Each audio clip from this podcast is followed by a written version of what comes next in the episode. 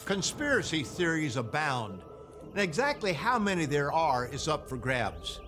Some conspiracies are recent, others are decades or even centuries old. Lists of popular theories abound on the internet, though new ones seem to be born every year, especially in recent days. Leaders in government, science, medicine, and the media have discredited themselves through inept and dishonest policies affecting peoples and nations thus giving rise to skepticism, distrust, and some of the most wildly speculative theories ever conceived. And with social media come speculations on steroids. On today's Tomorrow's World program, we'll look at some of the most popular conspiracy theories that have ever been told. I'll also reveal the greatest conspiracy of all, one that is not theory, but fact and we'll be offering to you one of the most insightful resources we've ever produced. Our booklet, Restoring Original Christianity, written by the late Dr. Roderick C. Meredith, will be sent to you free of charge upon your request. So be sure to take down the contact information that will be shown during this program. Stay with me as we review some of the most popular urban legends and reveal the greatest conspiracy of all.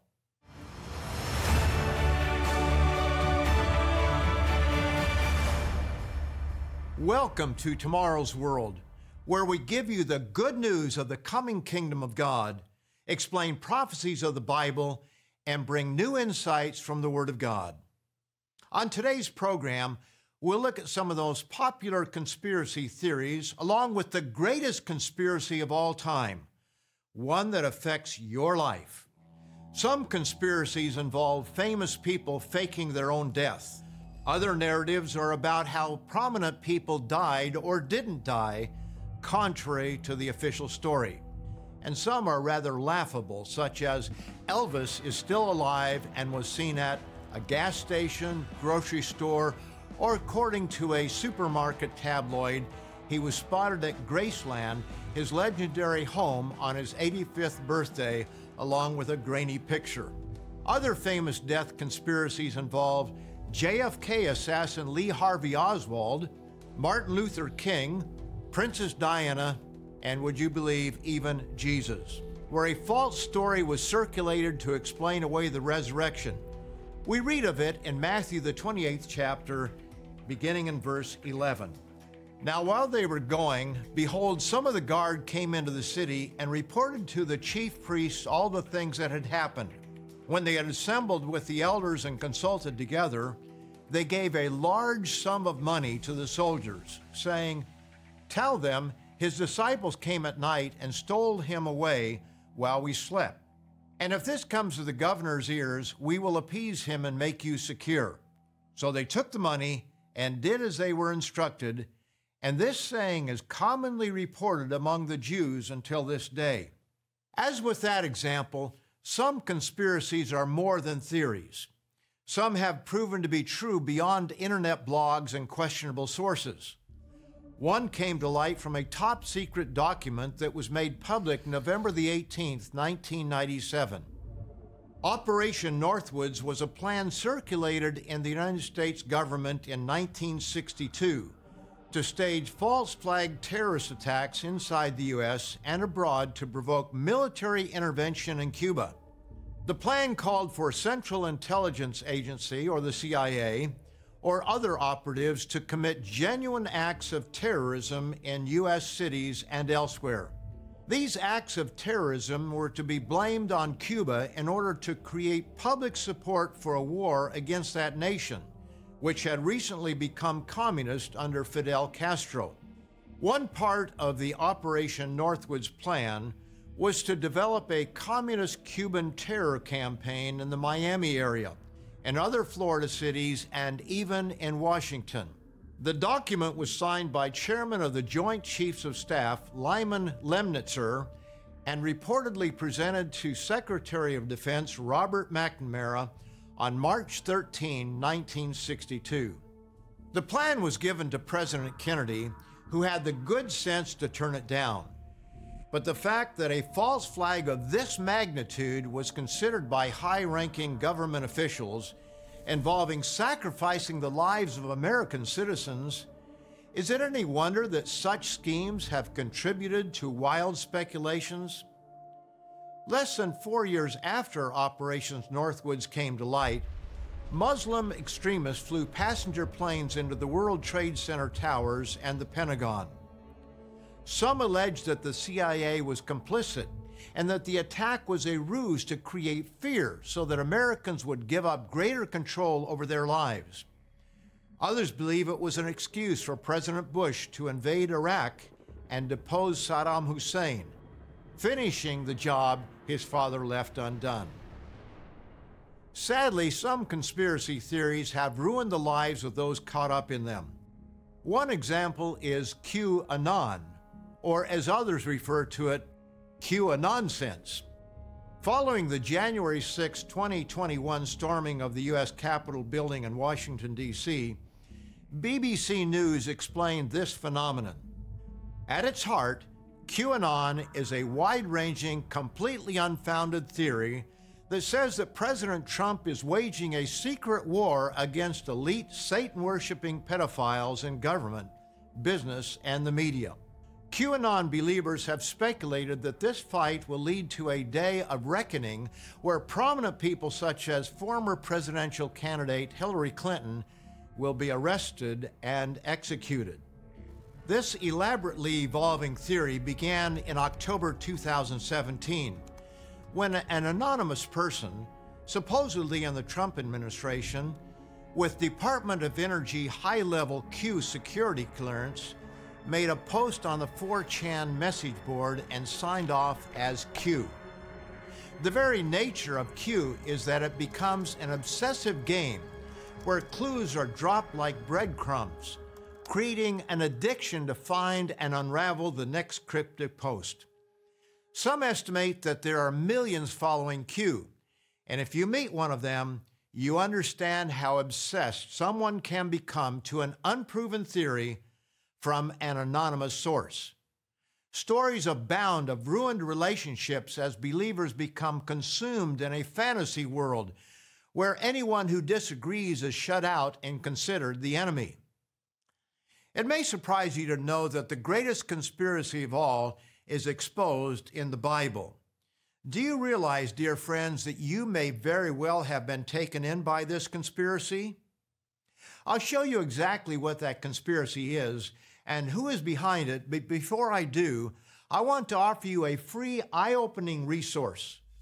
Restoring Original Christianity is a thoroughly documented booklet that gives the history of Christianity and points out easy to understand prophecies that gave the history of Christianity in advance.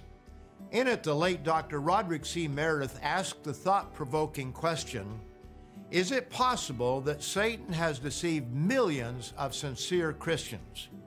My friends, you need to know the answer to that important question. So pick up the phone and request your copy of Restoring Original Christianity. Just use the number shown on your screen or go to twtv.org slash original and order this vitally important resource. And when I come back, we'll explore the greatest conspiracy of all right from the pages of the Bible. For today's free offer, call 1 800 236 0531 or go to twtv.org/original. This clear and straightforward resource will help you understand this vital truth straight from the pages of the Bible. If you're calling for the first time, you will also receive a free annual subscription to Tomorrow's World magazine 10 inspiring issues discussing news, science, and modern culture will help you make sense of your world from a biblical perspective. Call today and join millions around the world who are turning to tomorrow's world for truth, prophecy, and hope in these confusing times. Call now or go to twtv.org/original.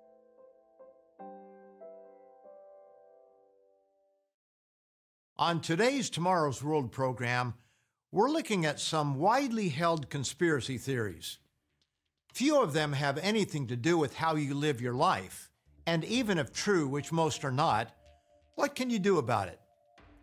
But before the break, I said we'll explore the greatest conspiracy of all time, right from the pages of the Bible. But let me first remind you of how skeptical we have become. Many are convinced that the U.S. government is not being truthful about a number of current and historical events. For example, it is alleged that the moon landing was faked. An alien spacecraft crashed at Roswell, New Mexico, and contrails are really chemtrails. And then there is the HAARP project. HAARP, an acronym for High Frequency Active Auroral Research Program, is a real U.S. government program. The only question is the alleged interpretation of its purpose. Its official website states the High Frequency Active Auroral Research Program, or HAARP, is a scientific endeavor aimed at studying the properties and behavior of the ionosphere. Researchers say they hope to learn about the ionosphere to enhance our communication and navigation technology. But a committed group of conspiracy theorists have long claimed HAARP is used to cause natural disasters such as earthquakes, hurricanes, and even tsunamis. And others believe HAARP is used for mind control purposes. Wise King Solomon wrote, That which has been is what will be that which is done is what will be done, and there is nothing new under the sun. Is there anything of which it may be said, See, this is new? It has already been in ancient times before us. No, conspiracy theories are not new. But the internet, social media, and photo doctoring techniques put them on steroids. But do you realize that there are commonly believed theories about Christ that have no basis in biblical fact?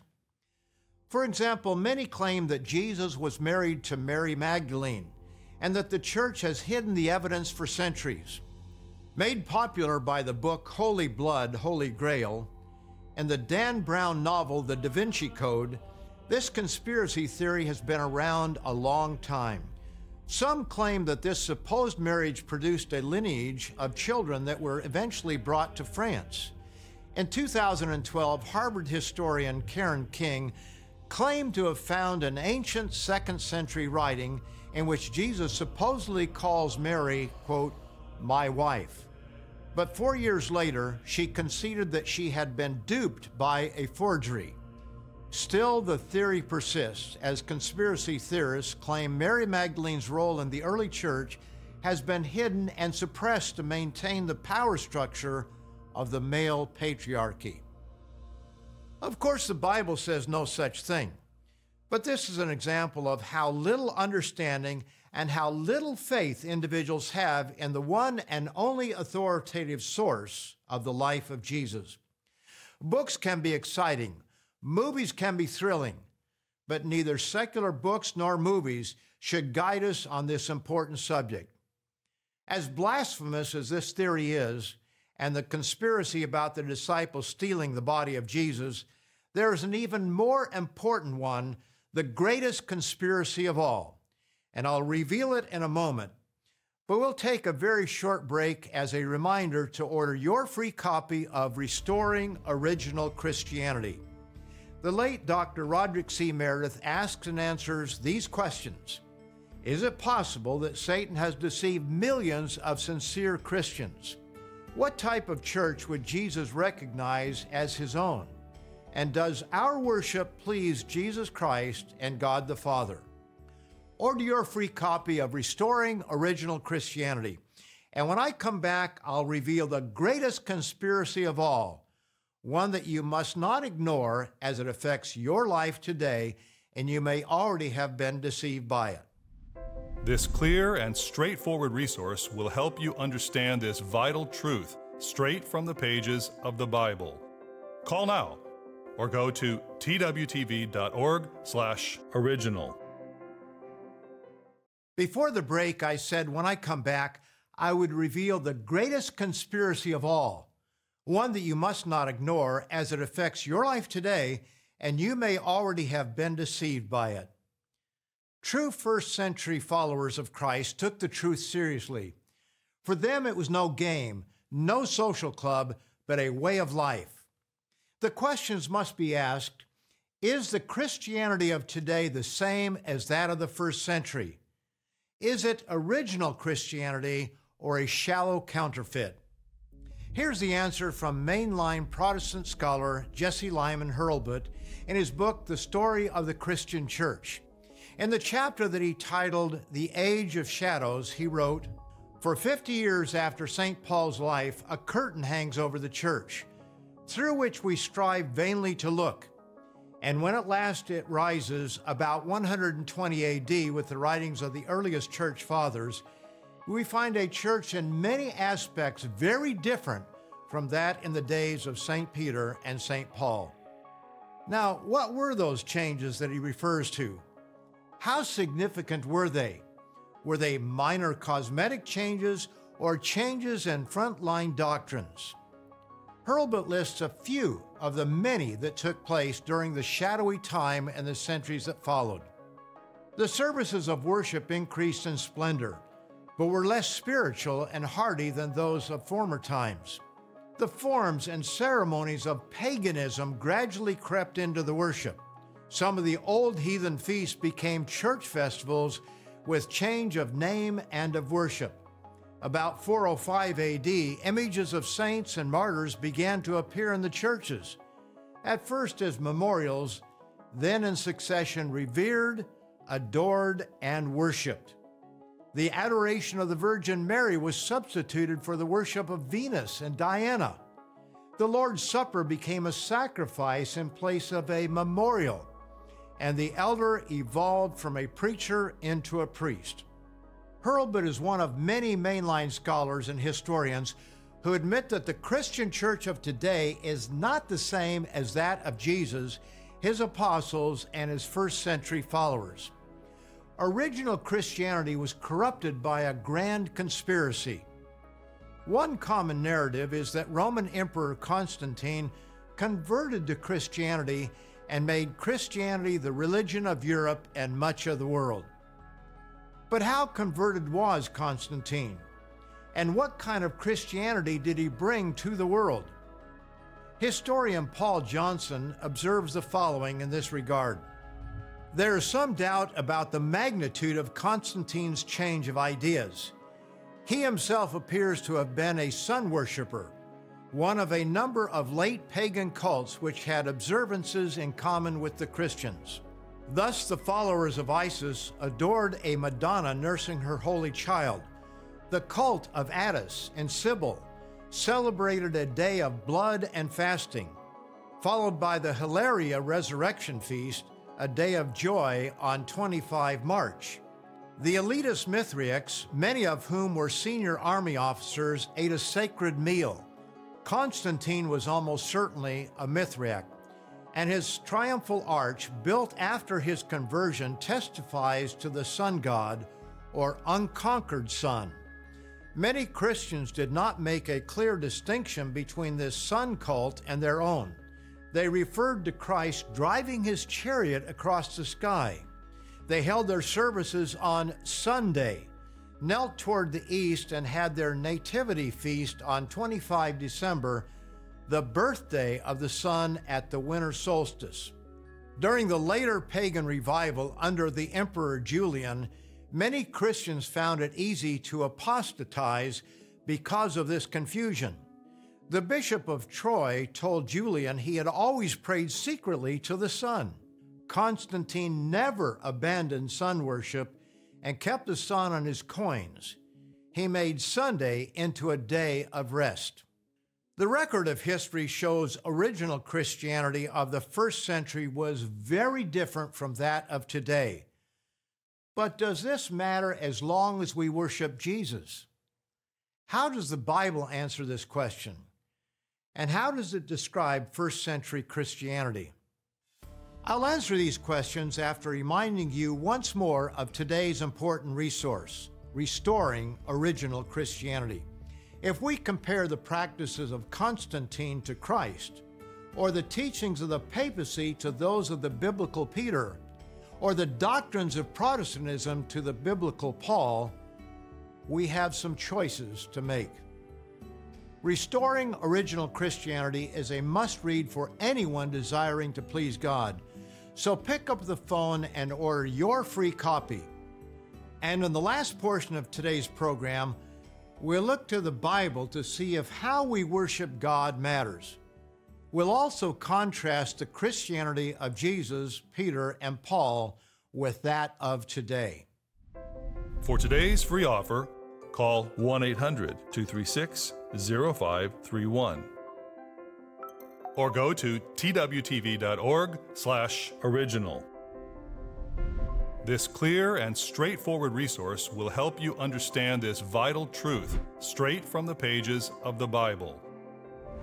If you're calling for the first time, you will also receive a free annual subscription to Tomorrow's World magazine 10 inspiring issues discussing news, science, and modern culture will help you make sense of your world from a biblical perspective.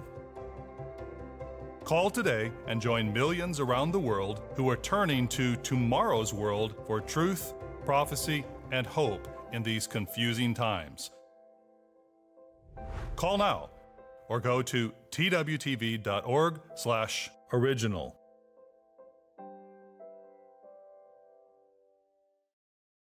We've been looking at conspiracies on today's Tomorrow's World program.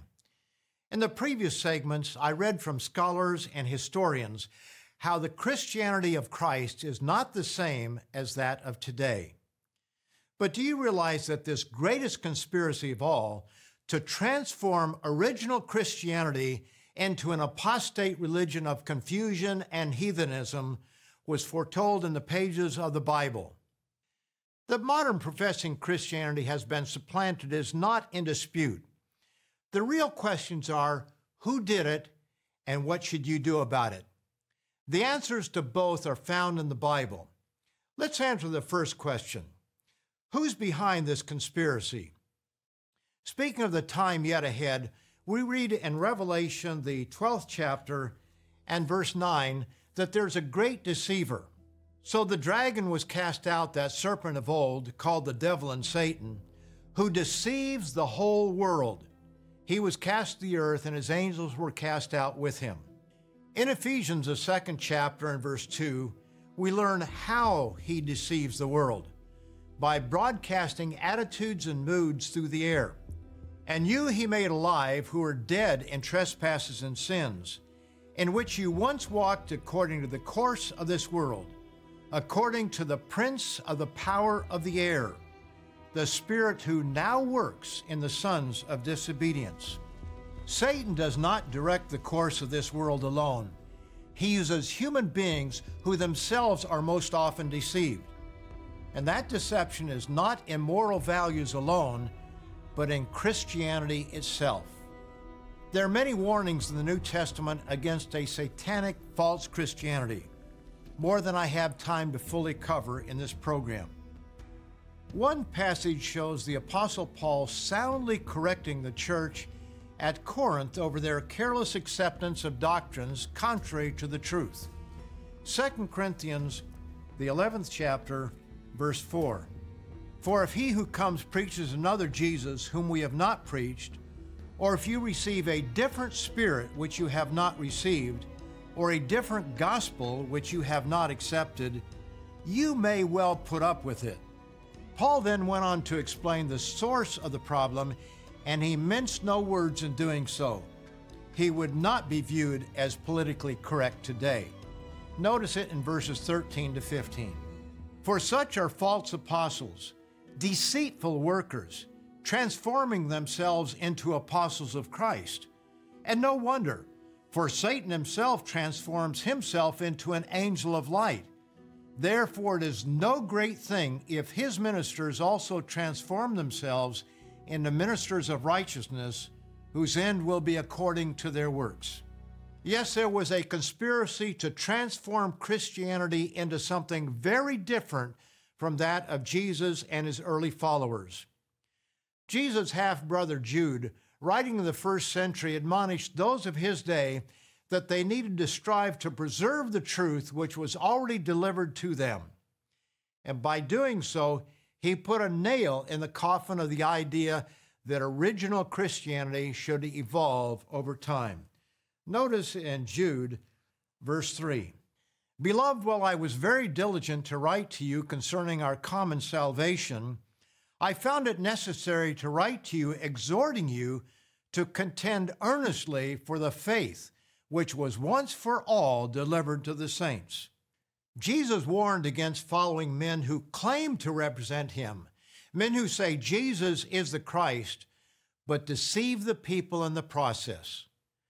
The first sign Jesus gave when asked by his disciples about the sign of his coming was false Christianity. Take heed that no one deceives you, for many will come in my name, that is, representing him, saying, I, that is Jesus, am the Christ, and will deceive many. Jesus said in Matthew 5 17, Do not think that I came to destroy the law or the prophets. I did not come to destroy, but to fulfill. So, what do people do? They think exactly what he said not to think that the law of God is done away. No wonder Jesus asked, But why do you call me Lord, Lord, and do not do the things which I say? The highly respected philosopher and theologian Soren Kierkegaard sums it up with brutal clarity. The Christianity of the New Testament simply does not exist. What has to be done is to throw light upon a criminal offense against Christianity, prolonged through centuries, perpetrated by millions, more or less guiltily, whereby they have cunningly, under the guise of perfecting Christianity, sought little by little to cheat God out of Christianity, and have succeeded in making Christianity exactly the opposite of what it is in the New Testament. So, what are you, dear friends, going to do? Will you follow the traditions of men as they have been handed down to you? That's the easy course. Or are you courageous enough to turn back to original Christianity? You won't be alone as there are others. And if you would like to learn more about original Christianity, order our free booklet on the subject and let us know if you'd like to talk to someone. And be sure to come back again next week when Richard Ames, Wallace Smith, Rod McNair, and I will continue to share with you the revelation of Jesus Christ the good news of the coming kingdom of God, and the exciting end time prophecies and their meaning. So be sure to join us right here next week at this same time. For today's free offer, call 1 800 236 0531 or go to twtv.org/original. Call today and join millions around the world who are turning to tomorrow's world for truth prophecy, and hope in these confusing times. The preceding program is produced by the Living Church of God.